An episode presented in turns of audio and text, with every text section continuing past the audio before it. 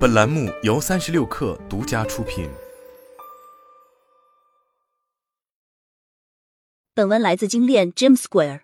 星期一晚上的十一点，深圳南山的某二十四小时健身房的跑步机没有一台在休息。深夜十一点后健身的人们，有穿着衬衫、拿着公文包的加班白领，有三两成群的姐妹，有开店的店长，有备赛期的选手，还有下班后的健身教练。虽然训练者的背景各不相同，但都有一份深夜健身的默契。有氧时的隔位训练，抗阻训练的器械自由。除了相见时的招呼，不会有更多的交流，是相互保持距离感的健身伙伴。都市训练者选择深夜健身，是工作时间所致，更是寻找健身自由的方式。在十一点后健身的用户，有一部分是下班后的办公室一族和服务行业人员，在加班和轮班之下。只能赶着深夜降临赶去健身房，完成一天的最后一个行程。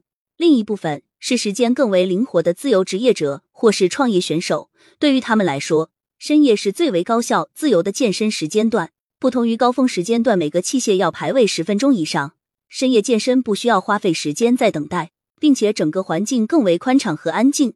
一个人健身过程也成为情绪释放和压力放松的时刻。据了解，深夜健身的人群还有一部分失眠的用户，睡不着，索性动起来助眠。当然，在都市工作压力下，保持运动是一件值得坚持的事情。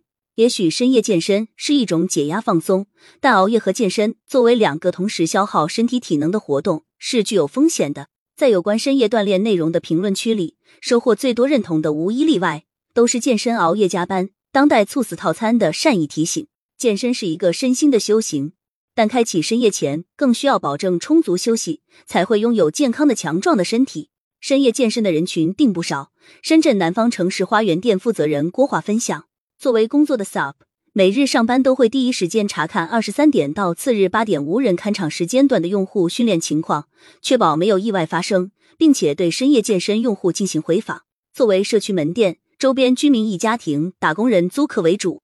深夜健身人群占门店总客流的百分之十左右，门店里更是有私教教练值夜班，满足用户下班后深夜的训练需求。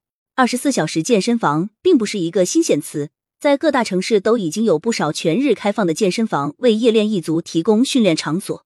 根据精炼 James Square 观察，二十三点后的健身人数明显下降，但前半夜每小时也会有零星用户前往。经过了解。深夜健身人群大部分是二十至三十岁之间的年轻人，男女比例达到八比二，从事服务行业居多，也有加班的白领、自由职业者和创业者。深夜健身人群的水平也并不统一，有刚开启健身减肥计划的新手，有姐妹三两成群，也有从事体育培训的篮球教练，还有其他健身场馆的教练，甚至备赛健体的选手。对于健身教练在全天候健身房夜间训练的现象。郭华表示，并不少见。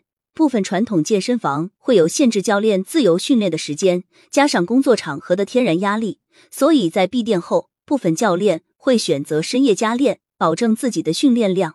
处于健体备赛期的 Jason 也是健身培训的教练，除了在自己场馆的锻炼外，还保持着一周三练的深夜训练。对他来说，在工作外的场馆健身感受是不一样的。工作的健身场馆是属于工作的，其他场馆训练会更加放松自在。虽然水平各异，但是深夜健身的用户们有着一份默契，见面打声招呼寒暄后，开启各自的训练。但是常见面的一群人也有着彼此的了解。一周五练的小伙子阳光和张巡，二十三点三十分左右结束了训练。他们在跟精炼 James Where 沟通的过程中，还介绍了几位训练搭子，比如说在跑步机上的是某场馆的健身教练，当准备入场的备赛选手。问及为什么选择深夜健身的原因，每个人都有着自己追寻的健身自由。加班下班后的深夜和逐渐空旷的健身房，成为深夜健身人相遇的契机。在银行工作的柯友已经坚持一年多的训练，即使是九点多才能下班。他也会为健身，就是能够品尝更多的美食的目标努力。在留学时期就已经有深夜健身习惯的他，适应夜练并不难。互联网产品经理 Aaron 为了下一周的海边之旅突击运动，下了班休息了会儿，感觉需要锻炼，就来健身房跑跑步。直到凌晨两点四十分，仍有穿着衬衫西裤、提着电脑包的白领刷卡进场馆，精神的样子仿佛当下是十九点四十分。也有一部分自由职业者或是创业者。健身时间更为灵活，不需要排队，高效健身成为深夜健身的最大吸引力。相比于高峰时段，跑步机排队二至三位，每个器械都要等待四至五组，团操课约课排队十家人的情况，深夜健身就清爽不少。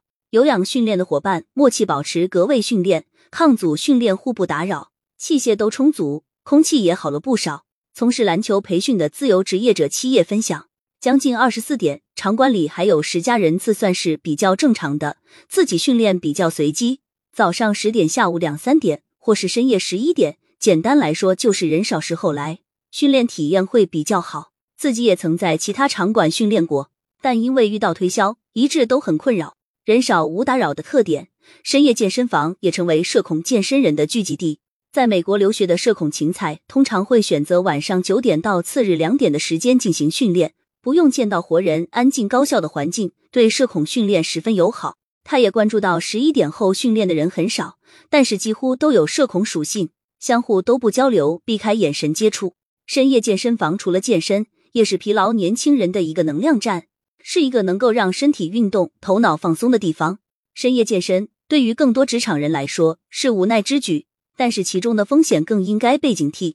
当被问及深夜的健身是否对次日工作或者身体产生负担时，大部分受访者都表示自己已经习惯这种晚练晚睡的模式。甚至晚上训练能够更快的入眠，深夜的训练更畅快、更自由，但是也更有危险。熬夜加班健身已经被视为职场人的猝死靠餐，身体在没有良好休息时的剧烈运动，无疑是压倒骆驼的最后一根稻草。心脏有着自己的生物钟，即白天工作心率加快，夜晚休息心率减缓。